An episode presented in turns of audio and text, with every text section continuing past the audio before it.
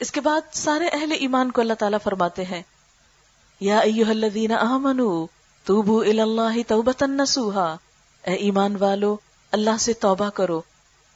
خالص توبہ، سچی توبہ۔ اس لیے کہ حضرت علی رضی اللہ تعالیٰ عنہ نے ایک بدو کو دیکھا کہ جو زبان سے بس جلدی جلدی توبہ توبہ کر رہا ہے۔ تو آپ نے اسے دیکھ کر کہا کہ یہ تو توبت القذابین ہے، جھوٹوں کی توبہ ہے۔ اس نے پوچھا کہ پھر سچی توبہ کیا ہوتی؟ تو آپ نے بتایا کہ اس کی کچھ شرائط ہوتی ہیں۔ اس میں ایک شرط یہ ہے کہ انسان جو گناہ کرے اس پر اسے شرمندگی ہو۔ یہ نہیں کہ چوری اور سینا زوری، غلط کام کر کے پھر اس پہ دلیلیں دینا کہ نہیں، یہ غلط ہے ہی نہیں، اس کو غلط ماننا ہی نہیں۔ ایسے گناہوں پہ معافی نہیں ملا کرتی۔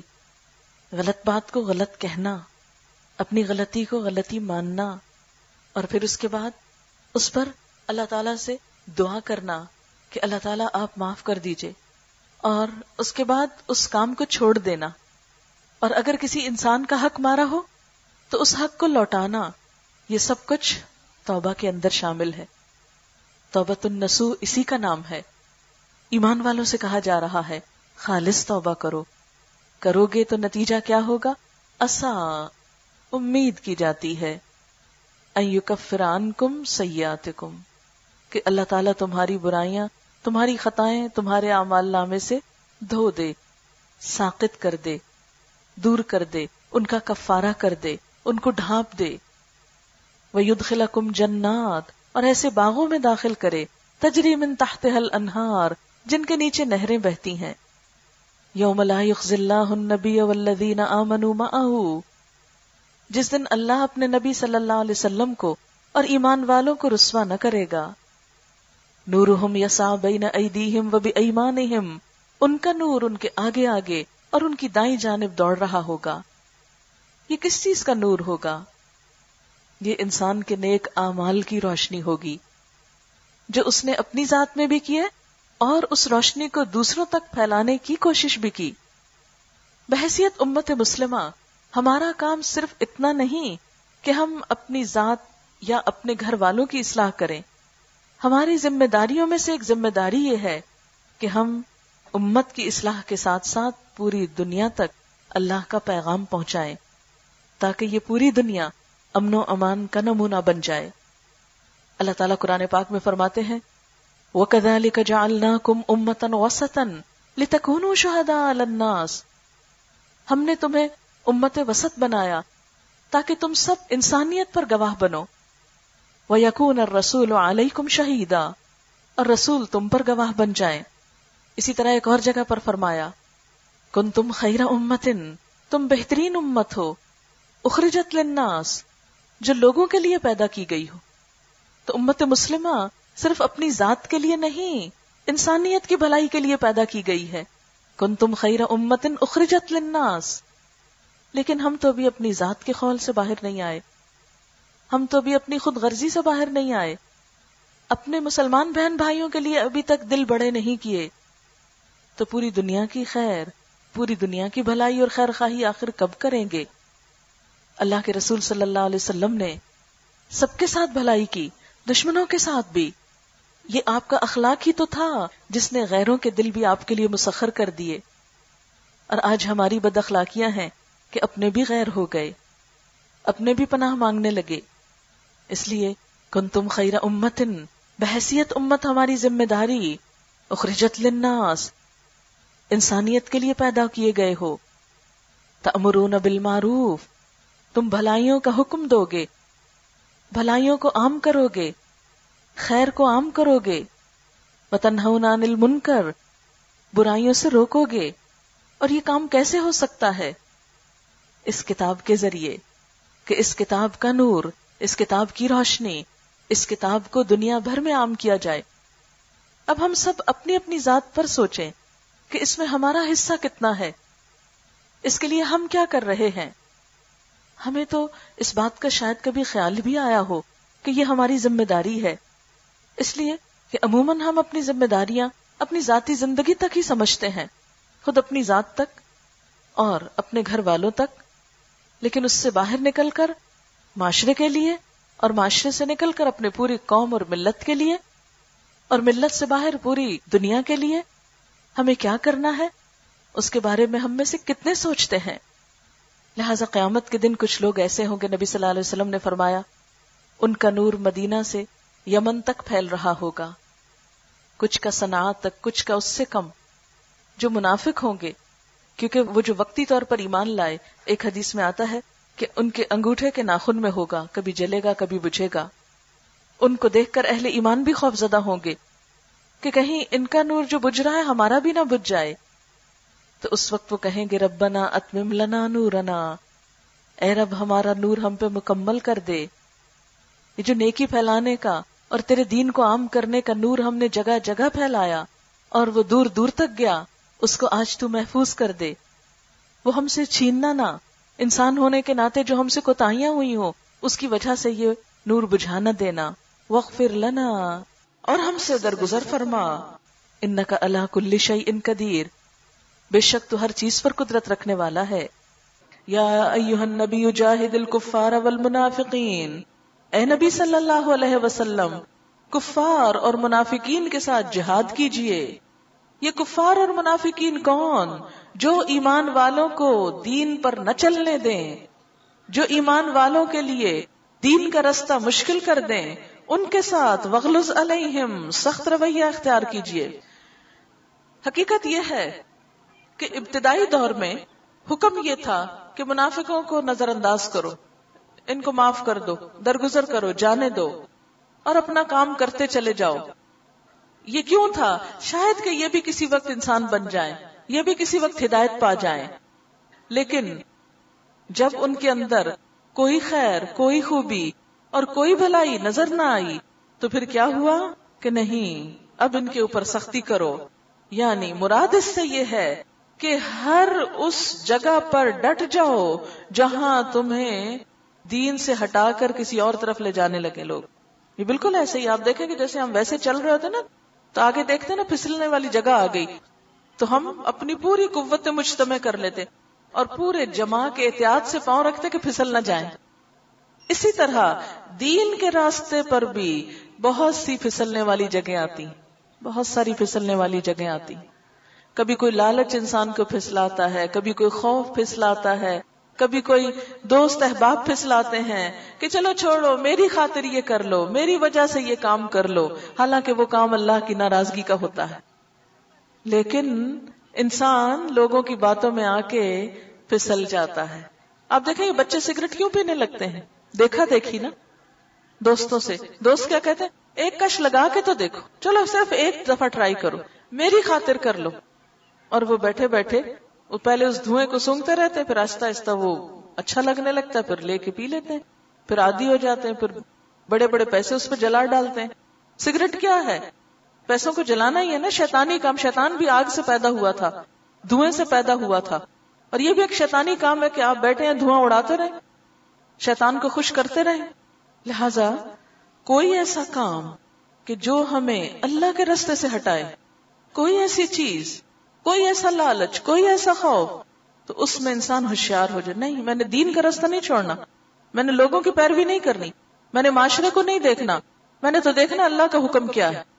اس لیے کہ میں آئی اللہ کی طرف سے ہوں، میں نے جانا اس کی طرف ہے۔ اس نے میرا حساب لینا ہے۔ رسک وہ مجھے دیتا ہے۔ میرا نفع نقصان اس کے ہاتھ میں ہے۔ میں اس کو نہیں ناراض کر سکتی۔ دنیا راضی ہوتی کہ ناراض وہ ایک الگ بات ہے، لیکن میں اللہ کو ناراض نہیں کر سکتی۔ اور بھولے سے اگر کوئی ایسا کام ہو جائے، پھر انسان توبہ معافی کر کے پھر اپنے رستے پہ پلٹ جائے۔ مثلا آپ یہاں سے گھر جائیں گے، اگر بھول کے کوئی موڑ غلط کاٹ گئے تو آپ اسی گلی میں چلتے جائیں گے۔ مثلا اگلی گلی میں مڑنا تھا، پہلی گلی میں مڑ، چلتے جائیں گے، کوئی بات نہیں، مڑ تو گئے اب چلنے آئے چل جائیں۔ نہیں، واپس آئیں گے اور اپنی اصلی گھر کی گلی کی طرح مڑیں گے۔ اسی طرح مومن کا گھر تو جنت ہے۔ کوئی گلی جو اس سے پہلے ادھر ادھر موڑ لے، ادھر نہیں مڑنا اصل گلی میں جا کے مڑنا ہے، تاکہ وہ منزل نہ ہاتھ سے جائے۔ وہ ہمیشہ کی خوشیوں کا گھر ہے۔ اس کے اوپر کسی چیز کا سودا نہیں کرنا، کسی چیز کو قربان نہیں کرنا کہ جو اس کی طرف لے جانے والی ہو۔ مثلا آپ دیکھیں کہ کوئی چیز جو آپ کو یہاں سے گھر لے جانے والی ہو، وہ آپ کسی کو دے ڈالیں گے اچھا لے جاؤ تم۔ نہیں۔ اسی طرح کوئی ایسا عمل جو جنت تک پہنچانے والا اس کو چھوڑ نہیں دینا، کرتے کرتے اس کو آخر دم تک کرتے چلے جانا۔ اسی لیے ایمان کی سلامتی کی دعا ضرور مانگنی چاہیے کہ اللہ ہماری آخر اچھی کرنا۔ ایسا نہ ہو کہ ہم نیکیوں پہ چلتے چلتے، لوگوں کے پھسلانے میں، دھوکے میں، زمانے کی باتوں میں آ کے اپنے اصل کو، اصول کو، دین کو، طریقے کو چھوڑ بیٹھے، صرف لوگوں کی خوشی کے لیے۔ آج آپ دیکھیں کہ بہت سا حجاب اور پردہ کیوں اٹھ گیا؟ کیا ہم سب شروع سے ایسے ہی تھے؟ نہیں۔ بہت سے گھرانے بہت دیندار تھے، بہت پردے کے پابند تھے۔ آہستہ آہستہ وہ سب چیزیں کیوں ختم ہو گئیں؟ زمانے کو دیکھتے دیکھتے، لوگوں کو دیکھتے دیکھتے۔ لیکن آپ دیکھیں کہ یہ سارے لوگ جن کی خاطر ہم کوئی بھی ایسا کام کریں، ہمیں اللہ سے بچانے والے ہیں، چھڑانے والے ہیں، کام آنے والے ہیں۔ نہیں۔ اس تمہید کے بعد اللہ تعالی دو کردار ہمارے سامنے لاتے ہیں۔ دو مثالیں ہمارے سامنے لاتے ہیں۔ ایک مثال کافروں کے لیے ہے اور ایک ایمان والوں کے لیے ہے۔ ایک مثال حضرت نو علیہ السلام اور حضرت لوت علیہ السلام کی بیویوں کی ہے۔ درب اللہ مسل الذین کفر امرأت نوح لوت نو علیہ السلام کا نام کس نے نہیں سنا؟ لوت علیہ السلام کا نام کس کو نہیں معلوم؟ دونوں اللہ کے چنے ہوئے بندے پیغمبر تھے۔ لیکن فرمایا، ان دونوں کی بیویاں، کانتا تحت ابدین من عبادنا صالحین۔ یہ ہمارے دو نیک بندوں کی زوجیت میں تھی لیکن انہوں نے کیا کیا؟ فخانتا ہما اپنے شوہروں سے خیانت کی۔ یاد رکھیے کہ پیغمبروں کی بیویاں کبھی بدکار نہیں ہوتی۔ لیکن یہ خیانت کون سی خیانت ہے؟ کہ اپنے شوہروں کے مشن جس کام کے لیے بھیجے گئے، اس میں تعاون نہیں کیا، اس میں خیانت کی، اس راہ پر نہیں چلی۔ وہ عہد نہیں نبھایا جو اللہ نے ان کے شوہروں کے ذریعے ان سے لیا تھا۔ خیانت کیا ہوتی ہے؟ کسی امانت میں خیانت، اور یہ صرف مال میں نہیں ہوتی۔ کسی کی بات دوسری جگہ پہنچانا، کسی کے راز کو افشا کرنا یہ بھی خیانت ہوتی ہے۔ جس بات کو کہا جائے کہ دوسروں کو نہ بتایا جائے، اس کو بتا دینا، یہ بھی خیانت ہے۔ تو ان کی خیانت کیا تھی؟ روایات میں آتا ہے کہ یہ بسا اوقات ان باتوں کو اپنے شوہر کی جو دشمن قوم تھی، ان تک پہنچا دیا کرتی تھی یعنی گھر کے راز وہاں تک پہنچا دیتی تھی کہ جہاں پہنچانے سے منع کیا گیا تھا۔ مثلا، حضرت لط علیہ السلام کی قوم پر جب عذاب آنے لگا اور فرشتے آئے، تو فرشتوں کے آمد پر قوم کو جو اطلاع دی تھی، وہ ان کی بیوی نہیں دی تھی۔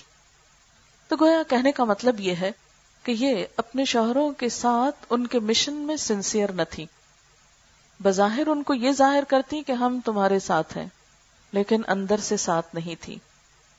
اندر سے دھوکا دیا۔ وہی بات پھر دل والی، کیونکہ خیانت کا تعلق بھی دل سے ہوتا ہے، کہ اندر سے ساتھ نہ تھی۔ ایسے رویے کو منافقانہ رویہ بھی کہتے ہیں۔ اندر سے کچھ، باہر سے کچھ۔ اسی لیے ہم دیکھتے ہیں کہ منافق کی علامتوں میں سے کیا ہے کہ جب بات کرے تو جھوٹ بولے۔ گالیاں دینا بھی منافقت کی علامت بتایا گیا۔ کیونکہ ایمان کی پہچان کیا ہے؟ زبان سے کسی کو دکھ نہ پہنچے۔ زبان سے کسی کو تکلیف نہ پہنچے۔ بہرحال، انہوں نے جب اپنے شوہروں سے خیانت کی تو شوہروں کی نیکی ان کی نبوت ان کی عبادت بیویوں کو نہ بچا سکی۔ جب قوم پر عذاب آیا فلم یغنیا انہما من اللہ شیئا تو وہ دونوں پیغمبر اپنی بیویوں کے کچھ بھی کام نہ آ سکے۔ بعض اوقات ہم کہتے ہیں نا ہمارے ماں باپ بڑے نیک تھے ہم کو چھڑا لیں گے۔ ہمارے شوہر بڑے نیک ہیں ہم ان کی بیوی نہیں ہیں ہمیں بھی ساتھ جنت میں لے جائیں گے۔ نہیں یا ہم کہتے ہیں ہم حضور صلی اللہ علیہ وسلم کی امت ہیں تو وہ ہماری سفارش کرا لیں گے بس ٹھیک ہے۔ یہاں پر آپ دیکھیے کہ یہ بھی تو پیغمبر تھے نا۔ حضرت نو علیہ السلام نے ساڑھے نو سو سال تبلیغ کی تھی، لیکن اپنی بیوی کو عذاب سے نہیں بچا سکے۔ اتنی عبادت کرنے کے باوجود اتنی محنت، ہم میں سے کسی نے اتنی محنت دین کے لیے کی؟ نہیں کی۔ ساڑھے نو سو سال صبح، شام، دن، رات، چھپے، ڈھکے۔ اعلانیہ، ظاہری، ہر طرح انہوں نے اللہ کی بات لوگوں تک پہنچائی اور اس کے لیے بڑی تکلیفیں اٹھائی لیکن ان ساری محنتوں کے بدلے میں وہ اپنی بیوی اور بچے کو نہیں بچا سکے۔ یہ قرآن میں لکھا ہے، فلم یغنیا انہما من اللہ شیئا لوت علیہ السلام بھی اسی طرح اپنی بیوی کو نہیں بچا سکے۔ کہتے ہیں، روایات میں آتا ہے کہ جب اللہ تعالیٰ نے حکم دیا لوت علیہ السلام کو کہ اپنے گھر والوں کو ساتھ لے کر نکل چلو کیونکہ بستی پہ اب عذاب آنے لگا تو ان کی بیوی بھی ساتھ نکل گئی۔ اللہ تعالیٰ نے منع کیا تھا کہ پیچھے پلٹ کے نہیں دیکھنا۔ کہتے ہیں کہ تھوڑی دور جا کے جب پیچھے دھماکے ہونے لگے تو بیوی نے پیچھے مڑ کے دیکھا، ہائے، قوم پہ کیا ہو رہا ہے؟ کیونکہ اس کی دلچسپیاں اور دوستیاں اور محبتیں قوم والوں کے ساتھ تھی کیا ہوا؟ ایک پتھر آ کے ان کو بھی لگا وہاں۔ اور کانت من الغابرین، وہ پیچھے رہنے والوں میں سے ہو گئی۔ وہ پیچھے ہی رہ گئی۔ وہ اپنے شوہر کے ساتھ نہ جا سکی۔ اور کیا کہا گیا؟ وکیلا اور کہا گیا دونوں آگ میں چلی جاؤ۔ ادخلا، دونوں چلی جاؤ، داخل ہو جاؤ۔ انار، آگ میں مداخلین دوسرے داخل ہونے والوں کے ساتھ۔ جیسے اور جہنم میں گئے، تم بھی ساتھ چلی جاؤ۔ خواہ تم پیغمبروں کی بیویاں تھیں، لیکن خود کوئی اچھا کام نہیں کیا۔ تو اچھے شوہر بھی نہیں بچا سکے۔ یہ ہے اللہ تعالیٰ کا انصاف اور حساب۔ اس کے بعد اللہ تعالیٰ ایک اور مثال دیتے ہیں۔ پھر اون کیسا بادشاہ تھا؟ کتنا اللہ تعالیٰ کا نافرمان؟ اس نے کیا کیا؟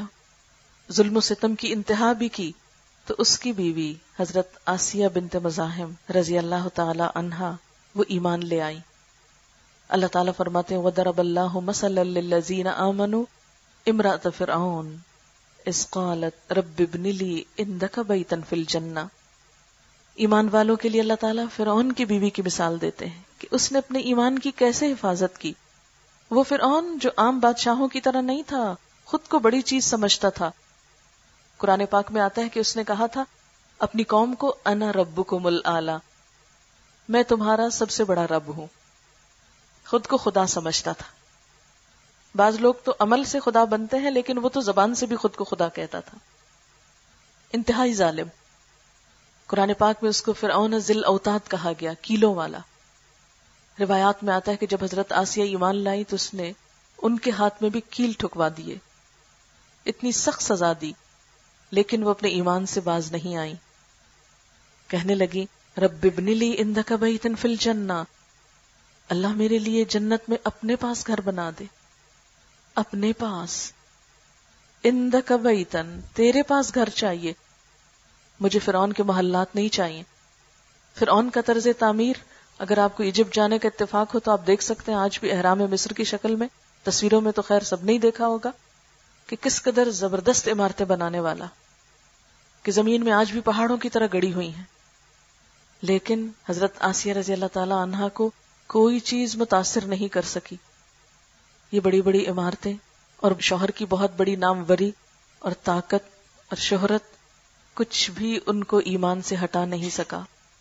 دنیا کی نعمتیں ان کے سامنے حقیر ہو گئی کہ لگے، اللہ، یہ فنا ہونے والی دنیا نہیں، باقی رہنے والی آخرت چاہیے، تیرے پاس جنت میں گھر چاہیے۔ وہ من فرعون، اللہ مجھے فرعون سے نجات دے۔ وہ عملی اس کے کاموں سے وہ من القوم الظالمین یا اللہ مجھے ظالم لوگوں سے نجات دے۔ کیونکہ فرعون اور اس کے درباری مل کر ان ایمان والوں کو سزائیں دیتے، جو بھی ایمان کا دعویٰ کرتا۔ اسی لیے سوائے چند لوگوں کے قوم فرعون میں سے کوئی ایمان نہ لایا۔ اب دو کردار ہیں ہمارے سامنے۔ دونوں طرف خواتین کی مثال دی گئی۔ اسی لیے چونکہ خواتین کی مجلس تھی تو میں نے اس موضوع کا انتخاب کیا کہ ہم بھی خواتین ہیں۔ ایک طرف پیغمبروں کی بیویاں، دوسری طرف ظالم، حکمران، فرعون کی بیوی۔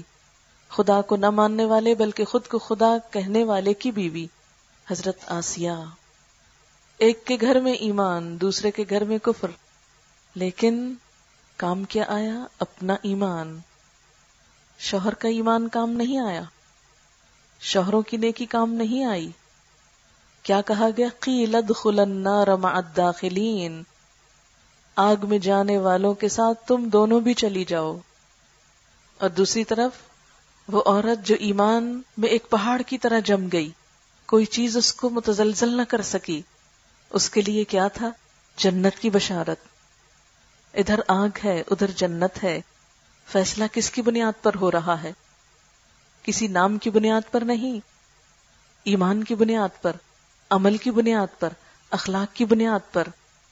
آج ہم مسلمانوں کے اندر صرف نام کا ایمان تو ہے۔ عمل اور اخلاق نہیں رہا۔ آج ہم سے بہتر، بسا اوقات ان لوگوں کا اخلاق ہوتا ہے۔ جو سو کالڈ مسلم نہیں ہیں، جو اپنے آپ کو مسلمان نہیں کہتے، لیکن بظاہر اپنے اخلاق اور عمل سے بہترین مثالیں قائم کرتے ہیں۔ ہم اسلام کے کیسے خیر خواہ ہیں کہ جو اپنے عمل کے ذریعے اسلام کو بدنام کر رہے ہیں۔ بہت سے لوگ جو قرآن پڑھ کر مسلمان ہونا چاہتے ہیں، وہ ایک نظر قرآن کو دیکھتے ہیں، ایک نظر مسلمانوں کو دیکھتے ہیں۔ قرآن کو پڑھتے ہیں تو مسلمان ہونا چاہتے ہیں۔ مسلمانوں کو دیکھتے ہیں تو قدم رک جاتے ہیں۔ اور اس میں مشہور مثال جارج برنارڈ شاہ کی ہے۔ اس نے کہا کہ قرآن اس دنیا میں پائی جانے والی کتابوں میں سب سے بہترین کتاب، لیکن مسلمان اس دنیا میں پائی جانے والی قوموں میں بدترین قوم۔ میں مسلمان ہو جاتا اگر مسلمانوں کے اندر اچھا نمونہ ہوتا۔ کس نے روکا اسے اسلام قبول کرنے سے؟ ہمیں تو بنایا اس لیے گیا۔ کہ دنیا کے لیے ایک رہنما بن جائیں، دنیا کے لیے روشنی کا سبب بن جائیں۔ جسے علامہ اقبال نے کہا تھا وزا میں تم نسارا تمدن میں ہنود تم وہ مسلمان جنہیں دیکھ کے شرمائے یہود۔ آج ہم یہود کے ہاتھوں بھی کیوں پٹ رہے ہیں؟ فلسطین میں مسلمان کیوں ذلیل و خار ہو رہے ہیں؟ کہ اپنے دیش سے نکالے گئے ہیں۔ اس لیے کہ وہ سچا ایمان نہیں رہا۔ ہم دنیا کے ان مسائل کو دیکھتے ہوئے خواہ وہ انفرادی، گھریلو ہوں یا بین الاقوامی ہوں، بڑے بڑے مسائل کو ڈسکس کرتے ہیں، بڑے بڑے اسباب اس کے بتاتے کئی سیاسی اور جغرافیائی اور معلوم نہیں کیا کچھ بحثیں کرتے ہیں۔ لیکن اس اصل وجہ اور سبب تک نہیں پہنچتے جو ہمارے زوال کا اصل سبب ہے۔ اگر اس اسلام نے عرب کے بدوؤں کو شان و شوقت دی تھی، اگر صحرا میں رہنے والوں کو سائنس کا رہنما بنا دیا، دنیا کو سائنس دینے والا بنا دیا، تو آج ہم مسلمان ہر طرح کے وسائل رکھتے ہوئے آخر کیوں پیچھے ہیں؟ اللہ تعالیٰ نے خواتین کے دو کردار سامنے رکھے۔ اگر ہمارا سارا معاشرہ بھی بہت اچھا ہو جائے، ہمارا گھرانہ بہت دیندار اور مذہبی ہو، ہمارے والدین بہت نیک ہوں، ہمارے شوہر بہت اچھے ہوں، لیکن جب تک ہم خود اچھے نہ ہوں تو بات نہیں بنے گی۔ کسی دوسرے کی اچھائی ہمارے کام نہیں آ سکتی۔ جب تک ہمارا دل اندر سے نہیں بدلے گا۔ کسی اور کا نیک ہونا ہمارے فائدے میں نہیں۔ جب تک ہم اللہ کے پسندیدہ بننے کی کوشش نہ کریں۔ اور دوسری طرف، اگر سارا ماحول بھی خدا دشمن ہے جیسے فرعون کا تھا، ہر طرف اللہ کی نافرمانیاں ہو رہی ہیں۔ اور ہم ایمان پر قائم ہو خود کو بچانے کی فکر کریں، تو کوئی چیز نقصان نہیں دے سکتی۔ کیونکہ عام طور پر ہم کیا کرتے ہیں؟ ماحول کا بہت عذر بہانا کرتے ہیں۔ جب سچ بولنے کو کہا جاتا تھا، آج سچ کون بولتا ہے؟ آج ملاوٹ کے بغیر کیا ملتا ہے؟ انڈرسٹوڈ ہے کہ ہر چیز کے اندر ملاوٹ ضروری ہے۔ آج کہاں سچ ہے؟ آج کہاں خلوص ہے؟ آخر کیوں یہ سب کس نے بھال کر دیا ہمارا؟ ایسا کیوں ہو گیا؟ سچائی یہ تو نہیں۔ ہم مسلمانوں کی اصل یہ تو نہیں۔ ہم نے وہ چیزیں جو ہماری پہچان نہیں تھی، اپنی پہچان بنا لی۔ جہالت امت مسلمہ کی پہچان نہیں ہو سکتی۔ اس لیے کہ ہمارے نبی صلی اللہ علیہ وسلم پر پہلی وہی جو آئی وہ کیا ہے؟ اقرا، پڑھو۔ آج ہماری مسلمانوں کی اکثریت تو پہلی وہی کے حکم سے ہی نہ آشنا ہے۔ خود اپنے ملک کو ہم دیکھ لیں کہ ففٹی پرسینٹ بھی لٹریسی نہیں۔ نہ دین، نہ دنیا۔ بسا اوقات انسانی سطح سے نیچے جی رہے ہیں۔ مسلمان ہوتے ہوئے کلمہ نہیں آتا، نماز کا پتہ نہیں، ہم کس دنیا میں رہتے ہیں؟ کیا یہ ترقی یافتہ دور ہے؟ ہم تو چودہ سو سال پہلے کے صحرائے عرب کے رہنے والے بدوؤں سے بھی بہت پیچھے رہ گئے۔ کیونکہ ان کے سامنے جب یہ وہی آئی کہ اقرا بسم رب کلزی خلق خلق الانسان امن الق پہلی ہی وہی میں ایمبریولوجی بتا دی گئی جن کو، وہ لوگ صرف دین نہیں، دنیا کے علوم کے ماہر بھی تھے۔ ان کے پاس کچھ نہ تھا، لیکن اس کتاب نے ان کو دنیا کا امام بنا دیا۔ وہ جہاں گئے، علم و حکمت کے دروازے کھلتے گئے۔ آج ہم اپنے ماحول کو بھی روشن نہیں کر سکے۔ ہمیں ان اسباب کو جاننے کی ضرورت ہے۔ ہمیں سچائی کی ضرورت ہے۔ خلوص کی ضرورت ہے۔ اخلاص کی ضرورت ہے۔ ایمان کی ضرورت ہے۔ شعور اور دل بیدار کرنے کی ضرورت ہے۔ لوگوں کو جگانے کی ضرورت ہے تاکہ ہم اس دنیا کے نقصان سے بھی بچ سکیں اور آخرت کے بھی۔ اور اس کے لیے پھر اللہ تعالیٰ ایک عورت ہی کی مثال دیتے ہیں۔ وہ مریم ابنت عمران۔ مریم عمران کی بیٹی کی مثال۔ اللہ احسنت فر جہاں جس نے اپنی شرم و عزت کی حفاظت کی۔ فنفخنا فی میں روح تو اس کا انعام ہم نے کیا دیا؟ ہم نے اس میں اپنی روح سے پھونک دیا۔ وہ صدقت بکلمات ربها اس نے اپنے رب کے کلمات کی تصدیق کی وہ کتب ہی اور اس کی کتابوں کی۔ مریم بنت عمران اللہ کی کتابوں کی تصدیق کر رہی ہے۔ کئی ہزار سال پہلے کتابوں کی تصدیق کرنے والی ایک عورت تصدیق کب ہوتی کسی چیز کی؟ اسی وقت جب انسان اس کو جانتا ہو، پڑھتا ہو، سمجھتا ہو۔ اور جیسا کہ قرآن پاک میں آتا ہے کہ حضرت زکریہ جب ان کے پاس جاتے تو ان کے پاس طرح طرح کا رسک پاتے۔ تو ایک مفسر نے، مجاہد جن کا نام ہے، قدیم زمانے کے مفسر ہیں، وہ کہتے ہیں اس سے مراد صرف پھل نہیں ہے، ان کے پاس صحیفے آتے تھے۔ علم کی نئی نئی باتیں آتی تھی ایک مسلمان عورت کا کردار صرف کھانا اور کپڑا نہیں کہ اسی میں زندگی گزر جائے۔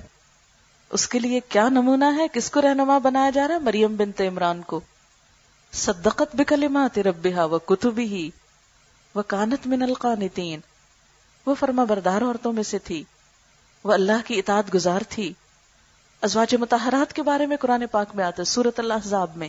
وَذْكُرْنَ مَا يُتْلَى فِي بُيُوتِكُنَّ مِنْ آیات اللہ والحکمہ۔ ذکر کرو، اس حکمت کا جو تمہارے گھر میں اتاری جا رہی ہے۔ اللہ کی آیات اور حکمت میں سے جو باتیں تمہیں پڑھ کے سنائی جاتی ہیں، تم بھی ان کو پڑھ کے سناؤ۔ یہی وجہ ہے کہ حضرت عائشہ رضی اللہ تعالی عنہ نبی صلی اللہ علیہ وسلم کے بعد 48 ایٹ ایئرس تک امت کو سکھاتی رہی، تعلیم دیتی رہی۔ حضرت ام سلمہ نے اس قدر فتوے دیے کہ جو اگر جمع کیے جائیں تو ایک پوری کتاب بن سکتی ہے۔ اسی طرح دیگر صحابیات بھی۔ صرف مرد ہی نہیں، مسلمان عورت نے بھی علم کے جہاد میں جہالت کو دور کرنے کے لیے اپنا رول ادا کیا۔ لیکن آج ہم اس دور میں، جو کہ علم کا دور ہے، روشنی کا دور ہے، ترقی کا دور ہے آگے بڑھنے کا دور ہے۔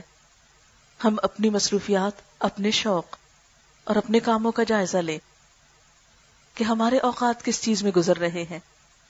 ہمارے دن کن کاموں میں گزر رہے ہیں۔ ہمیں سسکتی اور تڑپتی انسانیت کے دکھ کیوں نہیں محسوس ہوتے؟ ہمیں یہ جہالت کے اندھیرے کیوں نہیں کاٹتے؟ ہم کیوں نہیں ان سے ڈرتے؟ ابھی اگر لائٹ چلی جائے تو ہم سب خوف زدہ ہو جائیں۔ ہائے اندھیرا ہو گیا؟ لیکن جہالت کا اندھیرا، دلوں کا اندھیرا ہمیں کیوں خوف زدہ نہیں کرتا؟ کیوں نہیں ہمیں احساس ہوتا کہ ہم سے پوچھا جائے گا، علم والوں سے پوچھا جائے گا کہ اس علم کا حق کتنا ادا کیا؟ ہمیں سوچنا ہوگا، اپنی قوم کو ایجوکیٹ کرنا ہوگا اور صرف علم نہیں، اخلاق اور تربیت بھی دینا ہوگی۔ اور اس کی ابتدا مردوں سے پہلے، عورتوں میں ہونی چاہیے۔ اس لیے کہ ہر ماں ایک معلمہ بھی ہے۔ اسی لیے کسی نے کہا تھا کہ ایک اچھی ماں دو مجھ کو، میں ایک اچھی قوم تم کو دیتا ہوں۔ ماں کی گود پہلا مدرسہ ہے۔ ہر ماں اخلاق اور تربیت دینے والی ہے۔ وہ جیسے چاہے اپنی اولاد کو ڈھال لے۔ لیکن ماں کب دے گی؟ جب خود اس کے پاس ہوگا۔ اس لیے اپنی بہنوں سے آج جانا درخواست کروں گی کہ جو بھی آپ کے شوق ہیں، وہ آپ کے ساتھ ہیں۔ لیکن ان کے ساتھ ساتھ کچھ وقت پڑھنے لکھنے کے لیے اور پڑھتے رہنے کے لیے ضرور نکالیں۔ اگر اللہ نے آپ کو علم دیا ہے، تو جن کے پاس نہیں ان تک پہنچائیں۔ علم تو مسلمان کے لیے صدقہ جاریہ ہوتا ہے اور اس میں قرآن پاک کا بھی ایک حصہ۔ نیت کر لیں، ارادہ کر لیں کہ انشاءاللہ دنیا سے جانے سے پہلے ایک دفعہ اس کتاب کو ضرور پڑھوں گی۔ ایک دفعہ ضرور جانوں گی کہ میرے رب نے میری ہدایت کے لیے کیا بھیجا۔ وہ مجھ سے کیا چاہتا ہے؟ کیونکہ جیسے دنیا میں کورس کے مطابق امتحان پاس کیا جا سکتا ہے، سوالوں کے جواب دیے جا سکتے ہیں۔ ایک طالب علم اسی وقت کامیاب ہوتا ہے جب وہ کورس کی کتاب پڑھ کے سوال کا جواب دیتا ہے امتحان میں۔ تو آخرت کے امتحان میں اسی وقت کامیابی ہو سکتی ہے جب ہم اس کتاب کو، جو ہمارا نصاب ہے، پڑھنے کی کوشش کریں، سمجھنے کی کوشش کریں۔ اس سے ہم اپنے دلوں کو منور کریں، اپنے گھروں کو روشن کریں، اپنے معاشرے سے اندھیروں کو مٹائیں، تاکہ غربت، افلاس، جہالت، ظلم، تشدد، بدمنی، بداخلاقی، ان سب چیزوں کا خاتمہ ہو سکے۔ اللہ تعالی ہم سب کا مددگار ہو۔ واخر دعوانا ان الحمد للہ رب العالمین۔ دعا کر لیتے ہیں کچھ۔ سبحان اللہ والحمد للہ ولا الہ الا اللہ واللہ اکبر۔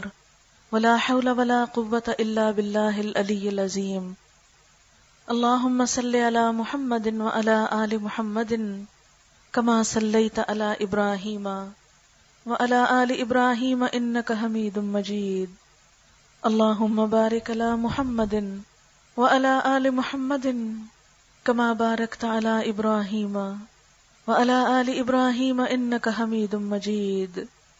ربنا آتنا في الدنيا حسنة وفي الآخرة حسنة وقنا عذاب النار. ربنا لا تزغ قلوبنا بعد إذ هديتنا وهب لنا من لدنك رحمة إنك أنت الوهاب. ربنا هب لنا من ازواجنا وذرياتنا قرة اعين واجعلنا للمتقين اماما ربنا لا تؤاخذنا ان نسينا او اخطأنا ربنا ولا تحمل علينا اسرا كما حملته على الذين من قبلنا. ربنا ولا تحملنا ما لا طاقة لنا به. واعف عنا واغفر لنا وارحمنا. انت مولانا فانصرنا على القوم الكافرين. يا حي يا قيوم، برحمتك نستغيث. لا اله الا الله انت الحليم الكريم. سبحان الله رب العرش العظيم والحمد لله رب العالمين رب نسألك موجبات رحمتك وأزائم مغفرتك والغنيمة من كل بر والسلامة من كل اسم لا تدع لنا ذنبا الا غفرته ولا هما الا فرجته ولا حاجة هي لك ردا الا قضيتها يا ارحم الراحمين۔